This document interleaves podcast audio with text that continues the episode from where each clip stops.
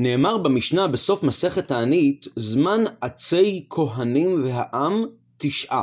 זאת אומרת, היו תשעה זמנים בשנה, שבהם הכהנים והעם היו מתנדבים ומביאים עצים לבית המקדש, והם מקריבים קורבן באותו יום. והגמרא שם מדברת, המשנה מדברת על הזמנים השונים שהיו, היו תשעה זמנים של משפחה זו, משפחה זו, ואלה היו מביאים ביום ה' באב, ואלה היו מביאים ביום כ' מנחם אב, כל מיני זמנים שכתוב במשנה במסכת תענית. אחרי זה הגמרא מביאה ברייתא, תנו רבנן. למה הוצרכו לומר זמן עצי כהנים והעם? זאת אומרת, על איזה מאורע בדיוק קבעו את הזמנים האלו? מי קבע אותם? אז התשובה של הגמרא, של הברייתא היא כזו, כשעלו בני הגולה מבבל לארץ ישראל בזמן של עזרא ונחמיה, לא מצאו עצים בלשכה. בלשכת העצים שהייתה בבית המקדש, לא מצאו עצים כדי להבעיר על גבי המזבח. יש את עצי המערכה, עליהם יקריבו את הקורבנות. ועמדו אגלו, אותן משפחות שהן מפורטות במשנה, והתנדבו עצים משלהם. זאת אומרת, הם התנדבו עצים כדי להשתמש בהם למערכה. וכך ייתנו נביאים שביניהם. היה להם סוג של הכרת הטוב לאותם אה, נביאים, לאותם משפחות, אז הנביאים אמרו ככה, אפילו לשכה מלאה עצים, גם אם הלשכה תהיה בעתיד מלאה בעצים, יהיו אלו מתנדבים משלהם. המשפחות האלו שמפורטות במשנה, יהיו, יהיה להם זכאות להביא בזמנים הקבועים להם להביא עצים למקדש. ואסור לדחות אותם בגלל הזכות הזאת שיש להם, שנאמר, ואז הברייתא מביאה פסוק בספר נחמיה, פרק ה', והגורלות הפלנו על קורבן העצים, הכהנים, הלווים והעם, להביא לבית אלוקינו, לבית אבותינו, לעיתים מזומנים, זאת אומרת לעיתים מיוחדים, שנה בשנה לבאר על מזבח השם אלוקינו ככתוב בתורה. זה מה שכתוב בברייתא בסוף מסכת תענית בדף כ"ח. אנחנו למעשה לומדים כאן על למעשה אנחנו לומדים כאן על קורבן עצים. מה זה בדיוק קורבן עצים? אז יש ברייתא במסכת מנחות, היא אומרת שמהפסוק בפרשה שלנו, ונפש כי תקריב מנחה, סליחה, ונפש כי תקריב קורבן מנחה. מהמילה קורבן מנחה, התורה יכלה לכתוב ונפש כי תקריב מנחה. שם התורה מדברת על סוגי הקורבנות השונים, ויש את קורבן מנחה, שזה סולת וכולי. אז מזה שלומדים, מזה שהתורה כתבה קורבן מנחה, אומרים חז"ל שם בברייתא במסכת מנחות, שאדם מנדב עצים למזבח. זה גם סוג של נדבה.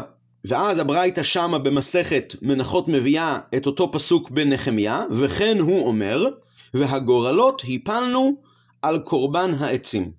אחרי זה הברייתא מביאה שמה את השיטה של רבי, רבי אומר, עצים קורבן הם, וטעונים מלח וטעונין הגשה. זה צריכים להתנהג איתם ממש כמו מנחה, והם טעונים מלח, כלומר, כמו שנאמר על כל קורבנך, גם בפרשה שלנו, על כל קורבנך תקריב מלח, טעונים מלח וטעונים הגשה למזבח ממש כמו מנחה.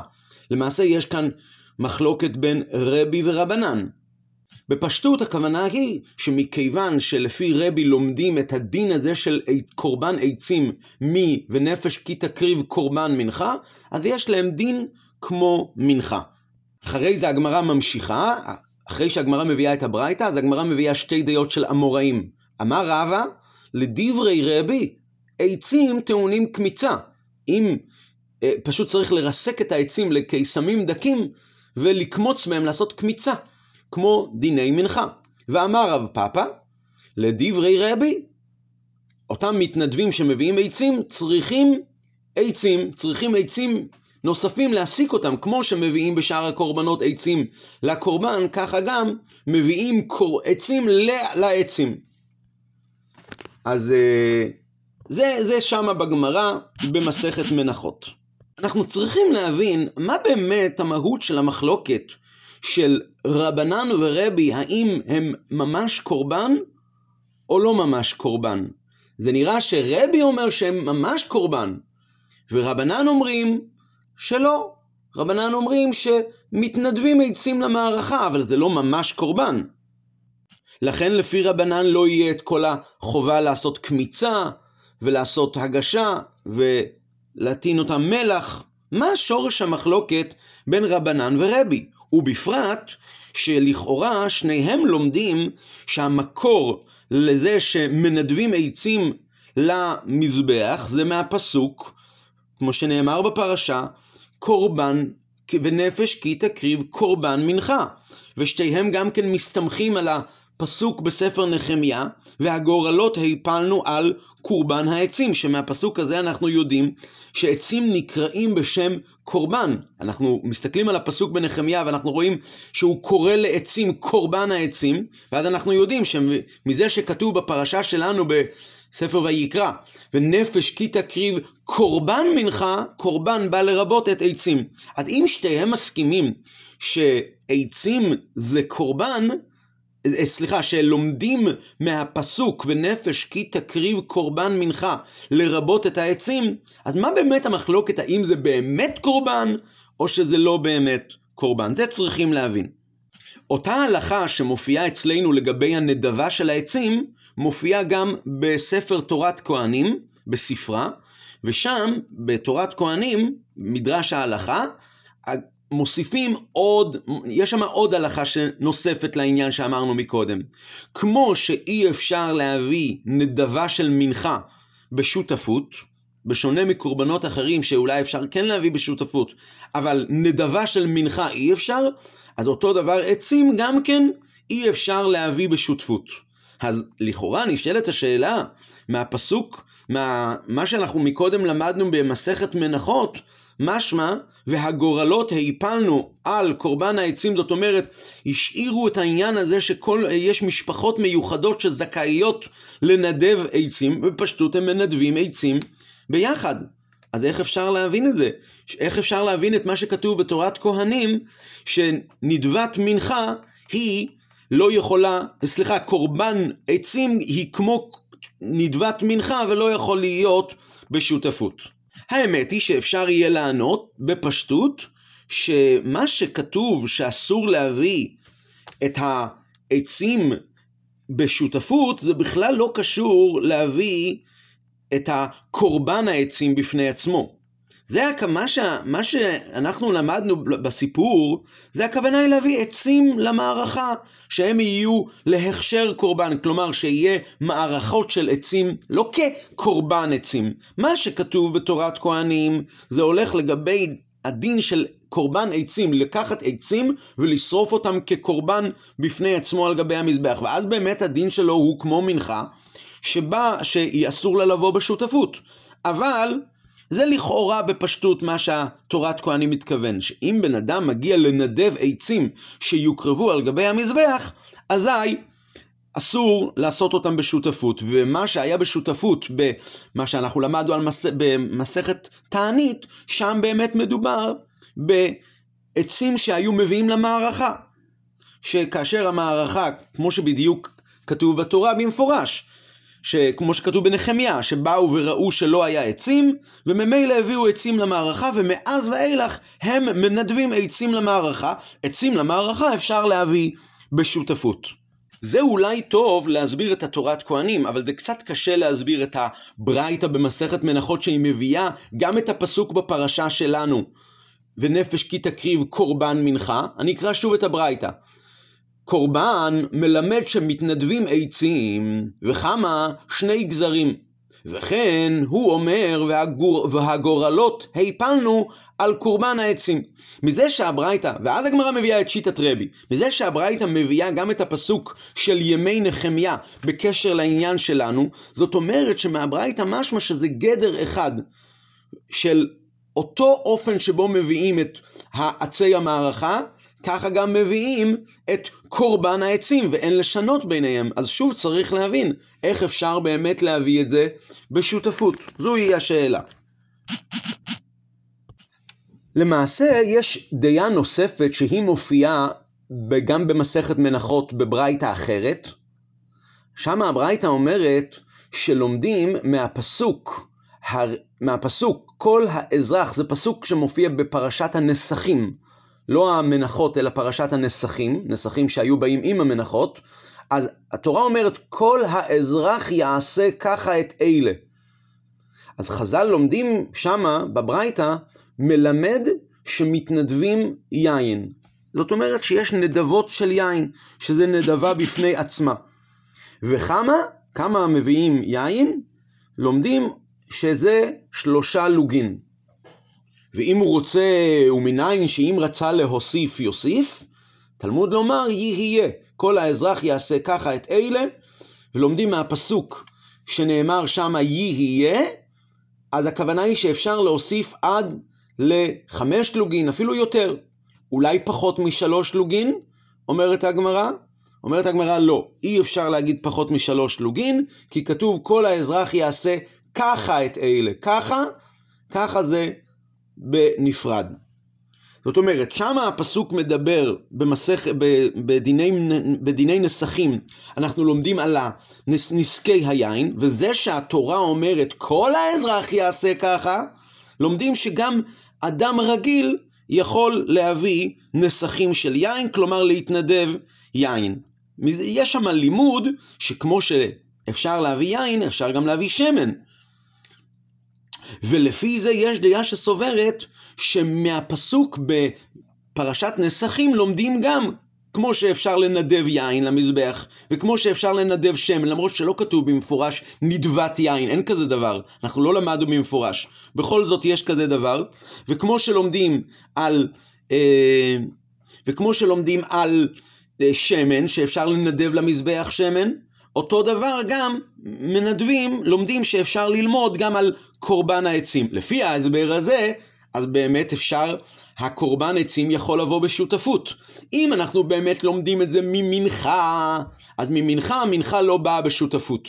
מנחת נדבה לא באה בשותפות. אבל אם לומדים את זה מהפסוק הספציפי שנאמר לגבי נסכים, אז באמת כן אפשר להביא את זה בשותפות, וככה אולי אפשר להסביר שקורבן העצים היה מגיע על ידי אותן משפחות. הוא היה מגיע על ידי אותן משפחות, כי זה היה באמת יכול כן לבוא, לבוא בשותפות. זה אחד הפירושים של רבי שמשון משאנץ לתורת כהנים, הוא ככה ניסה להסביר. המלבים הוא טוען שהדרך הלימוד היא לימוד של במה מצינו, לא משנה כרגע איך בדיוק צורת הלימוד, אבל ככה לומדים. אז אם לפי זה, הכל יהיה בסדר. זה הסבר טוב, אבל לפי אותו אחד שסובר שלומדים את זה מהפרשה שלנו, נפש כי תקריב קורבן מנחה, שלומדים מהייתור של הקורבן, המילה קורבן, לומדים ממנה לרבות את קורבן העצים, אז סוף סוף באמת עדיין צריך להבין איך באמת הביאו את קורבן העצים בשותפות. ובפרט לפי שיטת רבי, כמו שלמדנו מקודם, שקורבן עצים ודאי אסור לו לבוא בשותפות, כי הדין שלו הוא ממש שהוא כמו קורבן, לא כמו רבנן. רבנן אומרים שזה לא קורבן ממש, אבל רבי טוען שזה ממש קורבן וטעון מלח והגשה וכולי. אז באמת צריכים להבין איך באו כאן העצים בשותפות, כמו מי, כמו איזה שיטה בדיוק היא. למעשה, במהות של הגדר של קורבן העצים, באותו קורבן עצים שהביאו בימי נחמיה, אז מצאנו כמה דעות. הדעה של הרמב"ם, שהיא מופיעה גם בפירוש המשניות שלו למסכת תענית, על המשנה הזו, וגם בהלכות כלי המקדש, בספר היד החזקה, הרמב"ם מסביר שהעצים עצמם הם לא היו קורבן. הוא אומר, הרמב"ם, שביום שהביאו המשפחות עצים למערכה, היו מנדבים עולות, וזה היה להם כמו יום טוב, ומכיוון שזה היה כמו יום טוב, יום טוב הוא אסור בהספד ובתענית, וזה מה למעשה המשנה שמה אומרת, לפי הפירוש של הרמב"ם, קורבן עצים לא הכוונה קורבן שבא מעצים, אלא קורבן של עולות, עולת נדבה, שבא בגלל יום הבאת העצים. זה ההסבר של הרמב"ם. הריטב"א, שמה במסכת תענית, בדף כ"ו, הוא מביא בשם יש אומרים, הוא אומר לא, שהיו מבארים במזבח בפני עצמו מן העצים שהתרבו. יש שתי גרסאות, או מן העצים שהתרבו, היה יותר מדי, או מהעצים שהתנדבו, גרסה אחרת. אומר הרטב"א, וזה היה קורבן העצים. וכן אמרו ששני גזירין היו קרבים עם תמיד של בין הארבעים, וזה מוכיח כי קורבן עצים ממש הוא. זאת אומרת, לפי שיטת הרטב"א, העצים היו בעצמם קורבן. אז אנחנו צריכים להבין, א', לפי הרמב"ם, שהרמב"ם, מאיפה דבר ראשון, מאיפה הרמב"ם לקח את זה לא לפרש שקורבן העצים הוא כפשוטו, שהעצים עצמם נקראים בשם קורבן? הרי מצאנו שיש שעצי המערכה נקראים עצים, ומכיוון שמצאנו שעצי המערכה נקראים בשם, סליחה, נקראים בשם קורבן.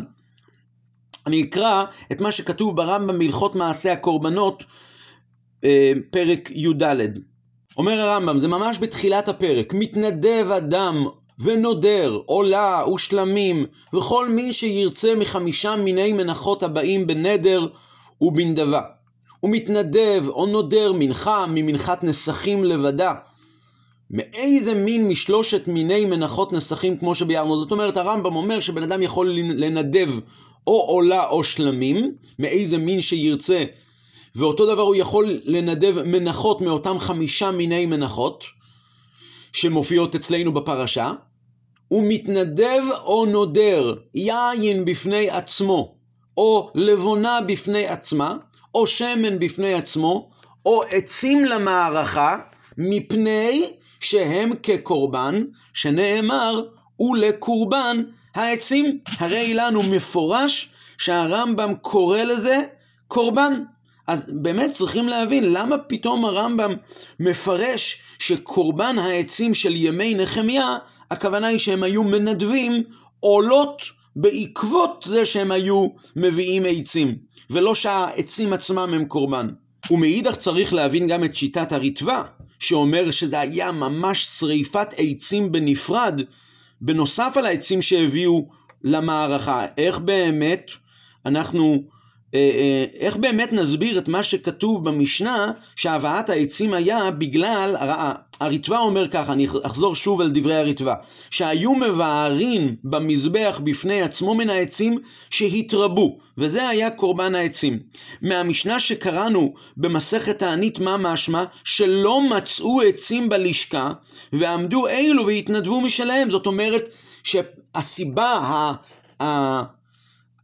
הטריגר לזה שבאו אותם אה, מנדבים ונידבו עצים, פשוט הם באו, עולי בית המקדש השני, עולי המקדש באו וגילו שאין עצים בלשכה, ואז הם עמדו והתנדבו משלהם. זאת אומרת שזה בפשטות מדובר על עצים שמיועדים למערכה של הקורבן, ולא כקורבן בפני עצמו. אבל הרצפה טוען שלא, שהם הביאו יותר כדי לשרוף סתם, סתם לשרוף עצים על גבי המזבח כמו מדורת עצים.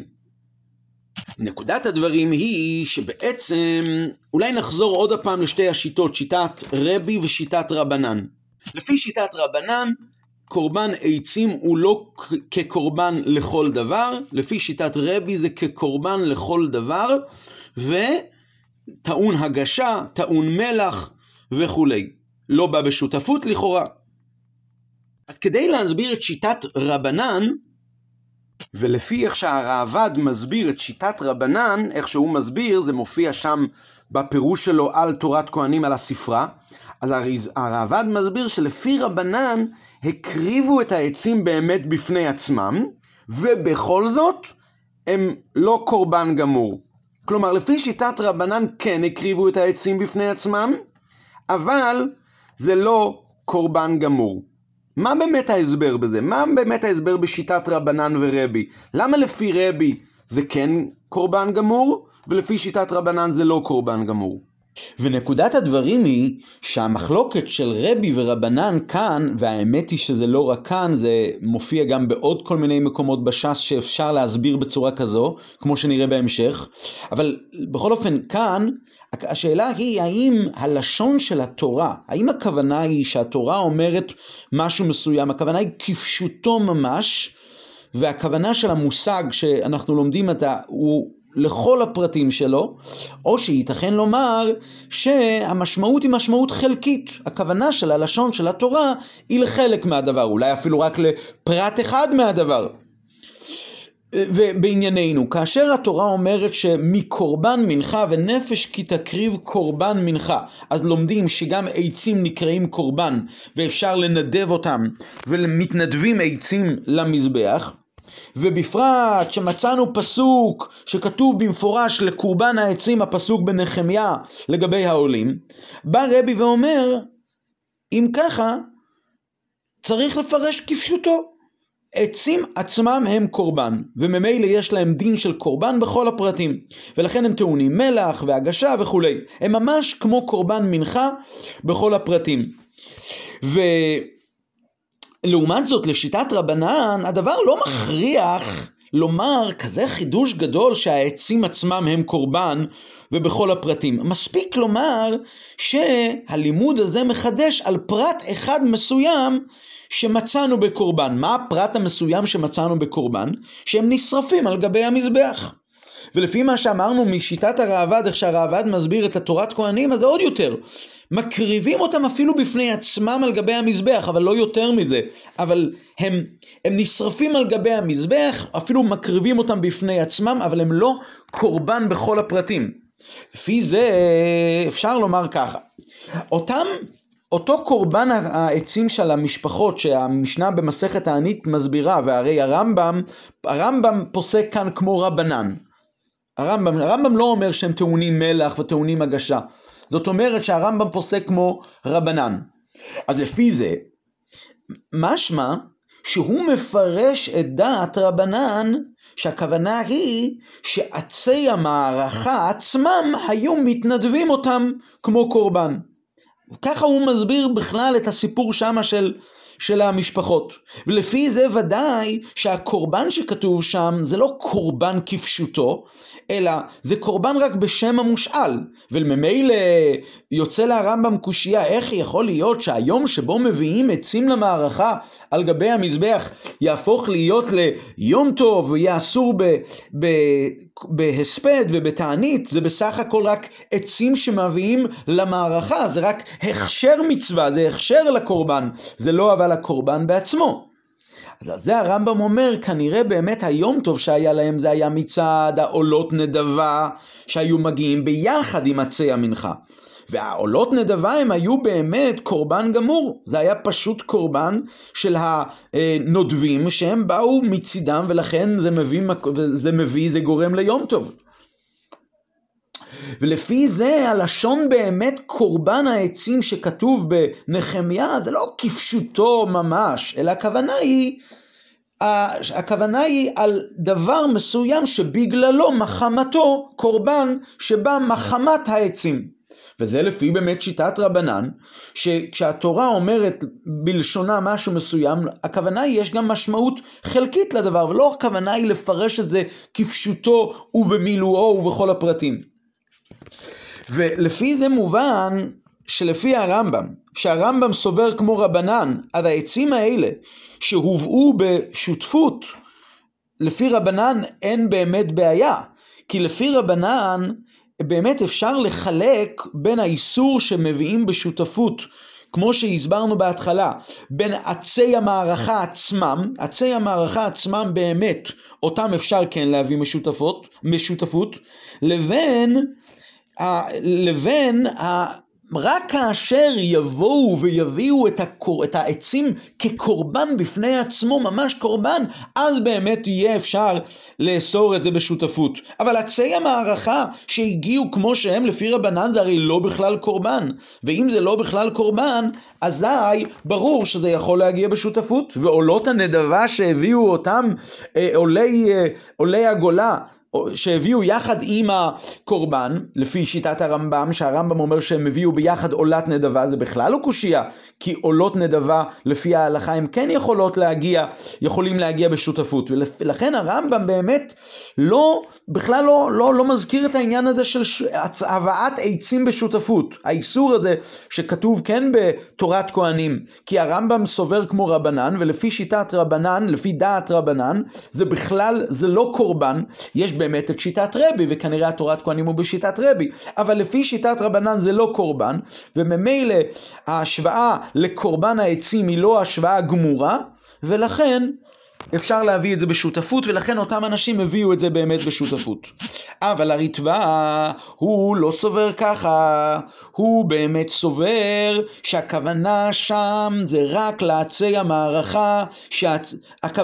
סליחה, הריטב"א סובר שהכוונה היא שהיה את עצי המערכה שהם כמובן באו בתור הכשר קורבן, אבל כשה, כשהתורה אומרת קורבן, מסתבר שהכוונה היא לקורבן בפני עצמו, היו מביאים עצים כקורבן.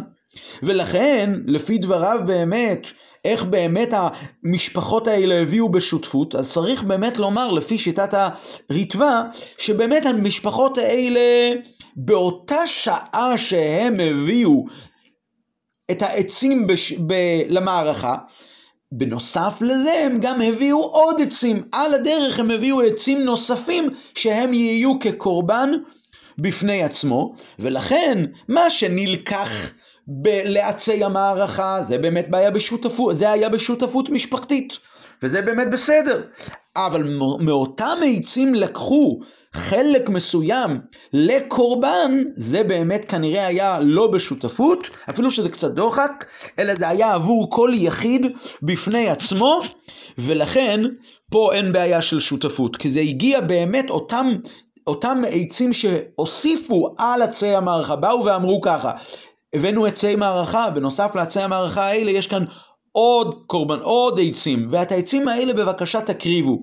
תקריבו בעבורנו, אבל באמת זה לא היה בעבורנו, אלא זה היה בעבור יחיד. אחד מהיחידים שהגיע ואמר, זה יהיה לא בשותפות, זה יהיה בעבור היחיד. ככה צריך לומר לשיטת הריטב"א, ולמען האמת, זוהי גם, דומה גם למה שרש"י אומר במסכת הענית.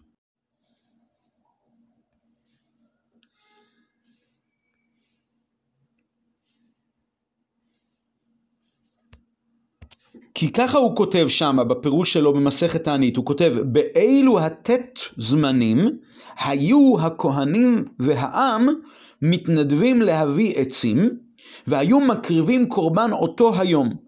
ואפילו היו עצים הרבה למערכה, היו אילו מתנדבים ומקריבים באילו התשעה זמנים. זה מופיע בפירוש שלו על המשנה. במשנה אחרת הרש"י שוב כותב שהיו משפחות של ישראל שקבעו עליהם ימים בכל שנה להביא עצים למקדש לצורך המערכה ומביאים קורבן עצים עמהם. הרמב"ם כותב, סליחה, רש"י כותב כאן שהביאו קורבן והוא לא פירש איזה. כנראה הכוונה היא לקורבן מתוך העצים. חלק מהעצים שנדבו בעבור המערכה, חלק נוסף מהם הקריבו אותו בתור קורבן ממש. ורש"י הרי הוא פשטן, ומכיוון שהוא פשטן, אז הוא מפרש בפשוטו של מקרא, אז גם בפשוטו של ש"ס, את קורבן העצים, לא עצים שהביאו למערכה, אלא עצים כפשוטם. עצים שהביאו למערכה הם לא קורבן הרי, אלא, וברור שהם לא קורבן בכל הפרטים כמובן. אבל כמובן הרמב"ם סובר כשיטת רבנן, ולפי שיטת רבנן אין עם זה בעיה, הקורבן עצמו הוא לא היה מהעצים, זה שעצים נקראו קורבן זה רק לעניין מסוים ספציפי, ולכן אין עם זה קושי ואפשר להגיע גם בשותפות. המחלוקת הזאת בין רבי ורבנן היא למעשה מחלוקת יסודית בכל הש"ס כולו, בכמה וכמה מקומות בש"ס. וניקח דוגמה, ננסה לקחת דוגמה מכל סדר וסדר. נתחיל מסדר זרעים. בסדר זרעים יש מחלוקת בין רבי וחכמים, מה הדין לגבי קריאת שמע. קריאת שמע, אומר רבי, ככתבה, דברי רבי. וחכמים אומרים, בכל לשון. רבי סובר שהחיוב של קריאת שמע הוא לקרוא את הפרשיות כמו שהן כתובות בתורה, בדיוק, עם כל הפרטים שלהם. וזה ככתבה, כמו שזה נכתב.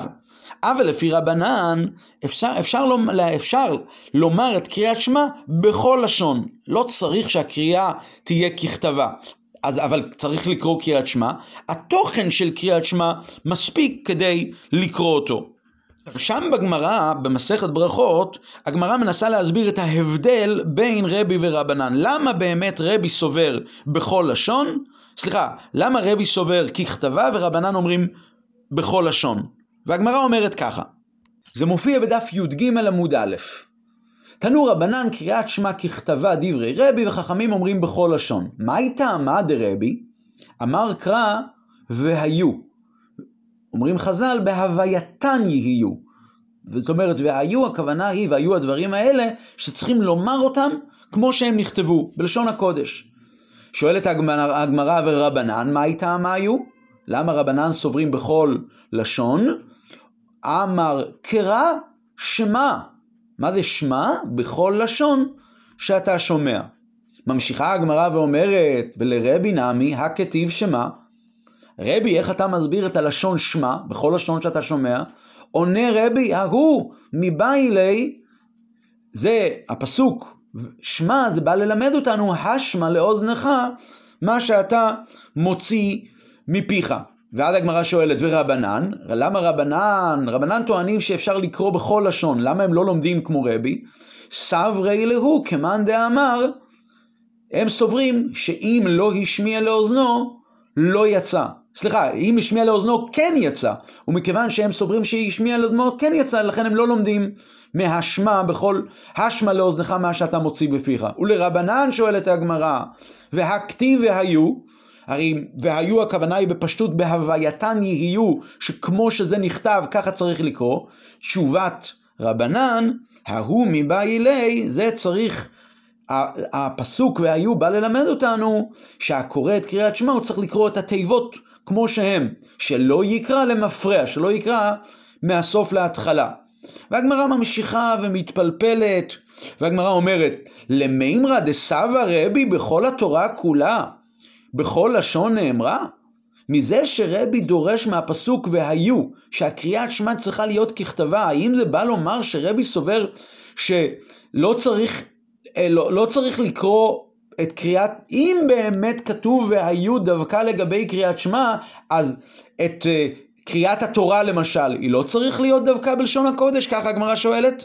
דאיסל כדעתך, בלשון הקודש נאמרה, אם באמת אתה סבור שגם את כל התורה צריך לקרוא בלשון הקודש, אם ככה, והיו דכתב רחמנה, למה לי? למה התורה כתבה מי לגבי קריאת שמע? הרי קריאת שמע לא צריכה להיות יותר גרועה מקריאת התורה. אם אז הגמרא דוחה ואומרת, איצטריך. למה צריך? משום דכתיב בה שמה. נכון, אפילו אם באמת בכל התורה כולה היא באמת צריכה להיות נקראת בלשון הקודש, אבל הפסוק והיו צריכים אותו ללמד שגם קריאת שמע תהיה דווקא בלשון הקודש, בגלל שכתוב שמע, ולולי המיעוט של והיו, אילו לא היה כתוב והיו, אז הייתי אומר, נו, שמע משמעותו בכל לשון שאתה שומע. ורק בזכות המיעוט שיש לנו והיו, אז אנחנו לומדים ששמע פירושו נדרש שצריכים להשמיע לאוזנו מה שהוא מוציא בפיו, ו... את הקריאת שמע צריכה להיות דווקא בלשון הקודש. ואז הגמרא שואלת על רבנן, למימרא דסברי רבנן דכל התורה כולה בלשון הקודש נאמרה? מה באמת צריך לקרוא את קריאת התורה דווקא בלשון הקודש? כי אם ככה, למה נאמר שמע? ואז הגמרא עונה, הצטריך בגלל שכתוב והיו.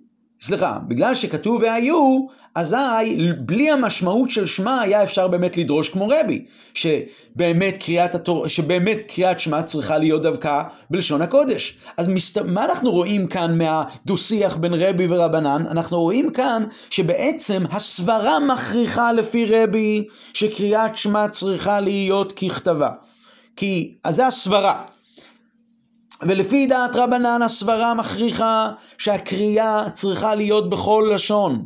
וזה כמו שאמרנו מקודם, כי לפי רבי לקרוא פירושו ככתבה, זה המשמעות הפשוטה של, של המצווה לקרוא קריאת שמע, ואותו דבר לפי רבנן המצווה היא בכל לשון. אז מה אנחנו רואים? שהם רק מתפלפלים, כל הלימוד על הפסוקים הוא רק לא שזה המקור ללימוד, אלא רק לשלול את המשמעות ההופכית. לפי רבי לשלול את המשמעות של שמע, ולפי רבנן לשלול את המשמעות של והיו.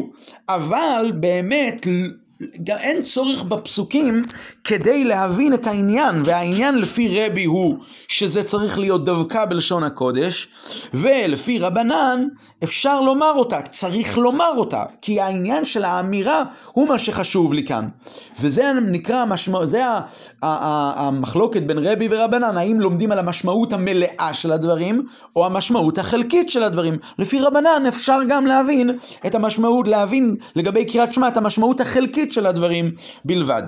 נעבור לסדר מועד, שם במסכת סוכה יש דיון בין רבי ורבנן לגבי הכשר של סוכה.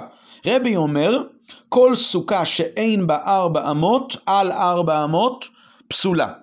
וח, וחכמים אומרים, אפילו אינה מחזקת אלא ראשו ורובו, כשירה. כלומר, אם בן אדם יכול ראשו ורובו של הבן אדם להיות בסוכה, זה בסדר. מה באמת המחלוקת? הרי בתורה נאמר בסוכות תשבו שבעת ימים. אז זה אומרת הגמרא, מה זה תשבו?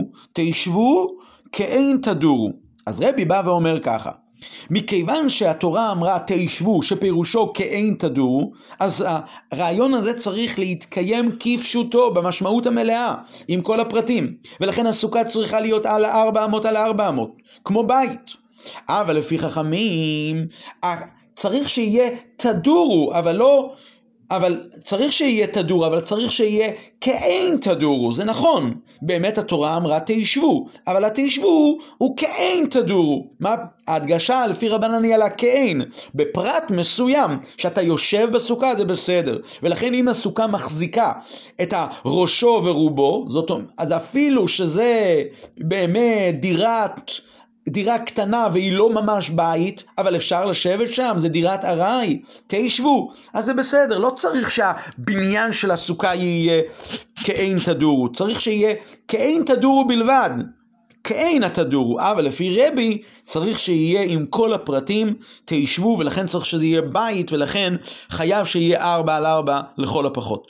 אותו דבר גם בסדר נשים במסכת גיטין, יש שם מחלוקת בין רבי ורבנן לגבי הלשון של בני אדם, דעת בני אדם, מה בני אדם מתכוונים כשהם אומרים משהו מסוים.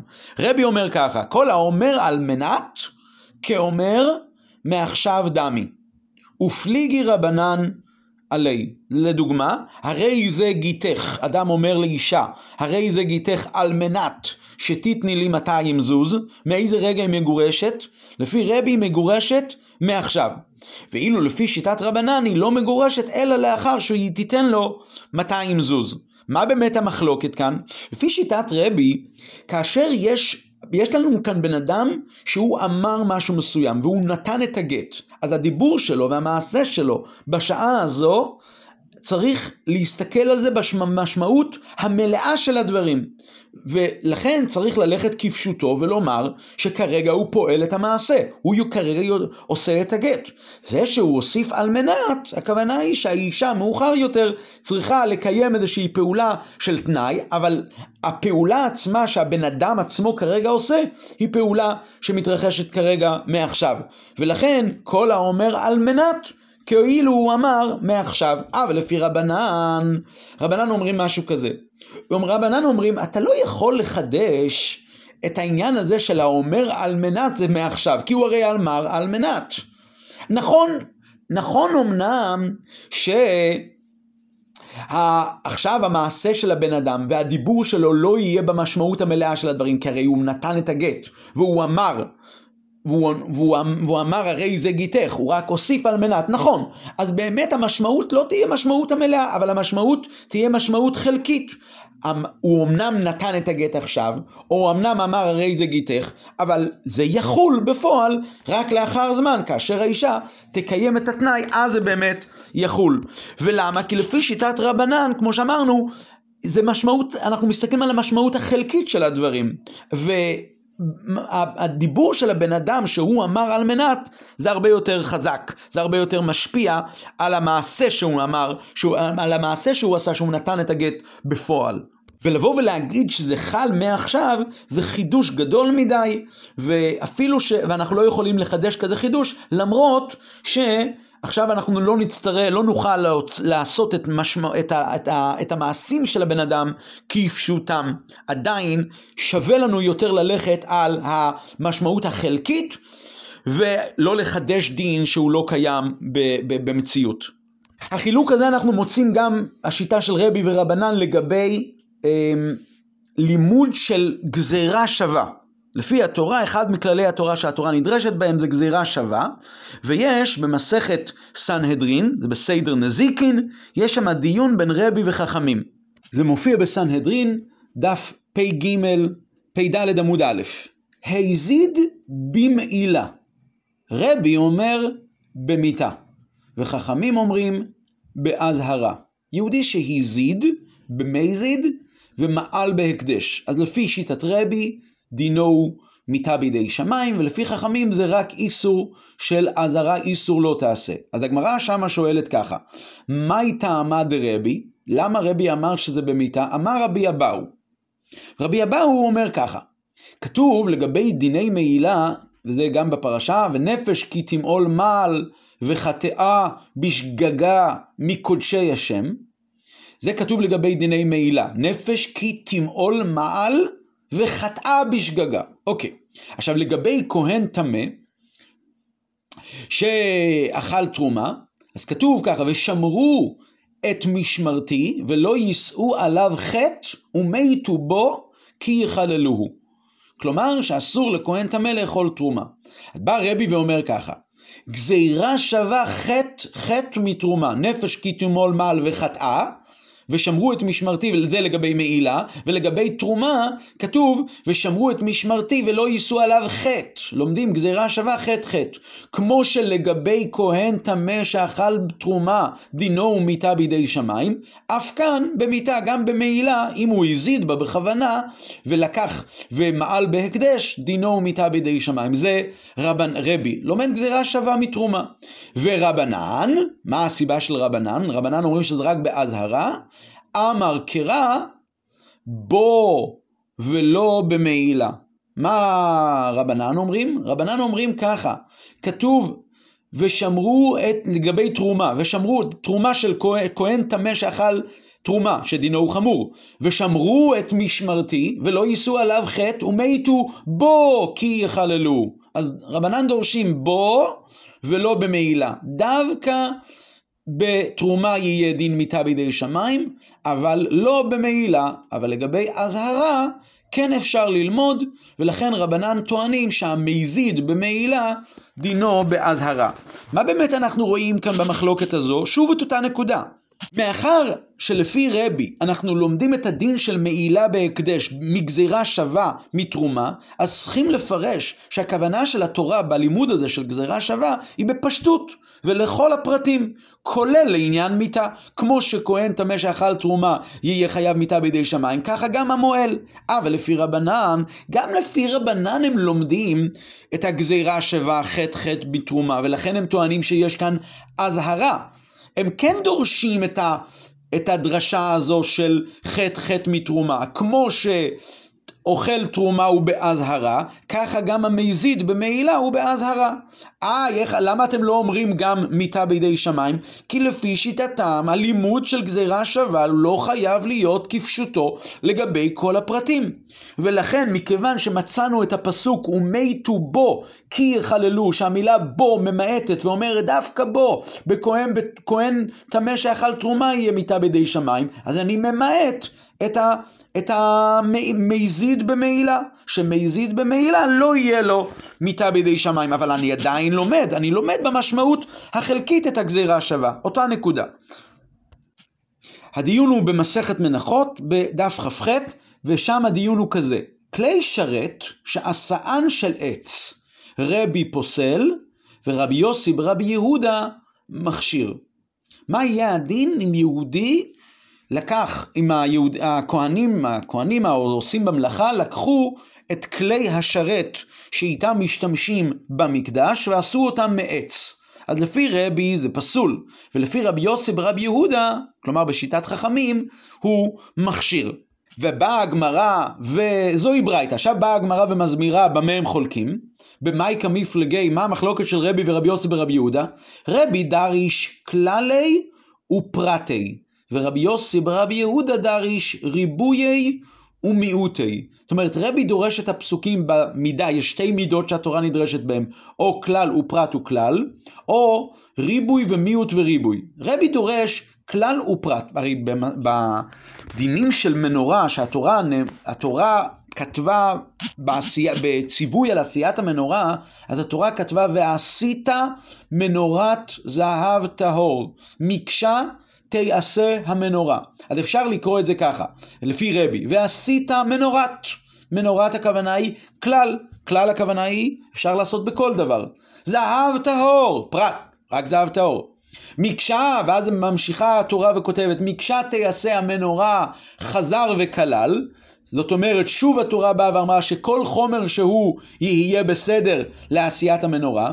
אז יש כלל, שכאשר, יש דרך לימוד, שכאשר כלל הוא פרט וכלל, אי אתה דן אלא כאין הפרט. מה הפרט מפורש? זהב טהור. זהב טהור זה מתכת, אף כל של מתכת. זאת אומרת, רבי פוסל את של עץ. רבי אומר שמהכלל הוא פרט וכלל חייב שיהיה בדרך כלל, כלל זה אומר הכל. פרט אומר רק, רק הפרט. כלל הוא פרט וכלל, אם התורה כותבת בצורה כזו, זה אומר לי שאני צריך ללכת דומה לפרט, אבל שיהיה כעין הפרט. לכן רבי פוסל את של עץ, כי עץ זה לא מתכת. התורה אמרה זהב זה הפרט, אז מזה אני לומד שכעין הפרט כל המתכות יהיו כשירים לכלי שרת של המקדש, חוץ משל עץ. זה רבי, זה רבי. ורבי יוסי ברבי יהודה דריש ריבויי ומיעוטי. אותו, אותו הפסוק, אבל רבי יוסי ברבי יהודה אומר ככה, ועשית מנורת ריבה, זהב טהור מעט, מקשה תייסה המנורה חזר וריבה, אז הדרך הלימוד של ריבוי ומיעוט וריבוי, שמה? ריבה ומיעט וריבה, היה ריבוי ראשוני, אחרי זה היה מיעוט, אחרי זה שוב היה ריבוי, ריבה את הכל ומיעט רק דבר אחד. אז את מה הוא ריבה? אומרת הגמרא, הוא ריבה את הכל, גם עץ זה בסדר, כלי שרת שהסען של עץ זה גם בסדר, מה הוא מיעט? הוא מיעט את כלי חרס. כלי חרס הוא כלי שהוא פחות שבכלים, והוא אפילו לא ראוי למלך בשר ודם, בוודאי שהוא לא ראוי לעבודת המקדש לקדוש ברוך הוא. אז זה המחלוקת שיש בין רבי ורבנן לגבי כלי עץ שעשאן אמ, כלי שרת, כלי שרת שעשאן של עץ, רבי פוסל ורבי יוסף ורבי יהודה מכשיר. מה אנחנו רואים כאן שוב בסוגיה הזו? רבי דורש למעשה ככה, לפי רבי, מכיוון שדרך הלימוד צריך להתפרש כפשוטו ככל האפשר, אז ההשוואה צריכה להיות בצורה כזו שממנה אנחנו ננסה לעשות שעל ידי שאנחנו נלמד, אנחנו נרבה כעין הפרט, דבר שדומה לפרט, כמה שיותר שיהיה קרוב אל הפרט. כי בעניין הזה שאנחנו לומדים, אנחנו יכולים לרבות את הכל. כי הרי הלימוד אחרי הכל, גם לפי רבי, יש כאן כלל ופרט וכלל. אבל מכיוון שיש כאן כלל שכולל הרבה הרבה פרטים, אז צריך לנסות כמה שיותר שיהיה כעין הפרט. ולכן רבי בחר דווקא בלימוד של כלל ופרט וכלל. ואז אני אומר, טוב, אפשר את כל סוגי המתכות, חוץ, מאשר של עץ. אבל לפי רבי יוסי ברבי יהודה שהוא הולך בשיטת רבנן, שחולקים על רבי, שגם כאשר יש איזשהו דמיון בפרט אחד, זה כבר בסדר, כמו מה שאנחנו למדנו לגבי קורבן העצים, אז אותו דבר גם כאן. הוא, רבי יוסי ברבי יהודה הולך לכיוון של ריבויי ומיעוטי וריבויי, ריבוי ומיעוט וריבה. ואז מה? מה יוצא לפי הלימוד הזה? ריבה הכל, כולל דברים כאלה שהם באמת לא דומים לפרט. ומיעט רק דבר אחד, רק כלי חרס, שהוא באמת הפחות שבכלים, שאפילו למלך בשר ודם זה אפילו לא מתאים.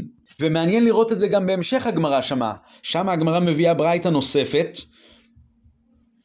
אה, כתוב, לא יעשה אדם בית בתבנית היכל, לא יעשה אכסדרה, ולא יעשה, אה, כתוב ככה, לא יעשה אכסדרה, כנגד האולם, חצר כנגד העזרה, שולחן כנגד, שולחן בצורת השולחן שהיה בבית המקדש, מנורה בצורת המנורה, כך כתוב בברייתא, אבל עושה הוא של חמישה ושל שישה ושל שמונה.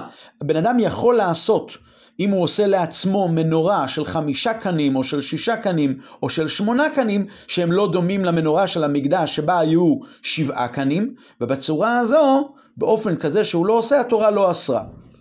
אבל מנורה של שבעה קנים לא יעשה, ואומרת הברייתא, ואפילו משאר מיני מתכות. גם אם אתה עושה מ... שאר מיני המתכות לא לעשות כי מנורה ממתכת היא באמת כשרה להדלקה לפי שיטת רבי. בא רבי יוסי ברבי יהודה ואומר לא, אף של עץ לא יעשה כדרך שעשו מלכי בית חשמונאי. כלומר, גם אם אתה עושה של עץ, מותר לך לעשות מנורה מעץ, אבל אם אתה עושה את זה, תעשה את זה רק בצורה שעשו בית חשמונאי, שאחרי שהם ניצחו את היוונים ותיארו את המקדש והם היו עניים, אז הם לא יכלו לעשות אותה זהב, אז הם עשו אותו משל עץ. שוב, אנחנו רואים שלפי שיטת רבי יוסי ברבי יהודה, גם עץ הוא באמת כשר לעשיית המקדש, ולכן גם אם בן אדם רוצה לעשות לעצמו של עץ, אזי אסור לו לעשות גם כן באותו מידה כדרך שעשו מלכי בית חשמונאי. אבל לפי שיטת רבי, לפי שיטת רבי בעץ אין שום בעיה. למה בעץ אין שום בעיה? כי בעץ זה בכלל לא בצורת המנורה, כי עץ הוא לא כשר לעשיית המנורה. דוגמה נוספת יש ממסכת טהרות, שם המשנה אומרת ככה. זה למעשה משנה במסכת טהרות והיא. מטופלת במסכת עירובין, הגמרא במסכת עירובין מדברת עליה. כתוב ככה, הנכנס לארץ העמים בשידה, תיבה ומגדל. מה יהיה אם יהודי נכנס בצורה כזו שהוא אטום לכאורה מכל הצדדים, והאם הוא האם הוא טמא בטומאת ארץ העמים, לא כרגע ניכנס לכל הפרטים, רבי מטמא. ורבי יוסי ברבי יהודה מטהר. אז הגמרא שואלת במסכת עירובין, במאי כמפלגי?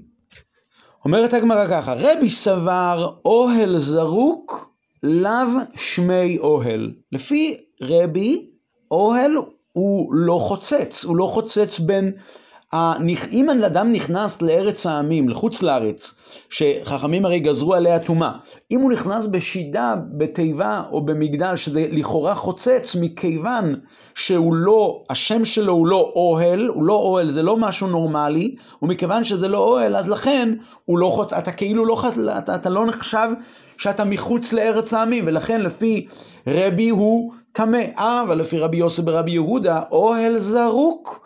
שמי אוהל, וזה כן חוצץ. מה אנחנו בעצם רואים כאן?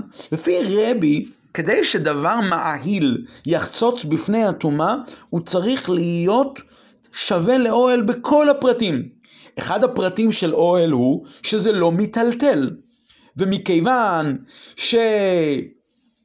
רק אוהל שלא מיטלטל יש לו דין של אוהל ואז הוא חוצץ בין הבן אדם לטומאה, אז כאשר יש אוהל זרוק, שהוא לא אוהל שהוא קבוע אלא אוהל מיטלטל, הוא לא חוצץ כי הוא לא אוהל. אה, ולפי רבי יוסי ברבי יהודה, אפילו שבאמת הדבר, הדבר הזה שמאהיל לא שווה באמת עם כל הפרטים לאוהל, למה? כי הוא רק כי, כי, אבל אחרי ככלות הכל הוא דומה לו בזה שהוא מקום בפני עצמו, אז יש לו כן דין של אוהל. ואם יש לו כן דין של אוהל, אז הוא כן חוצץ בפני הטומאה, וזה ממש כמו השיטה של רבנן.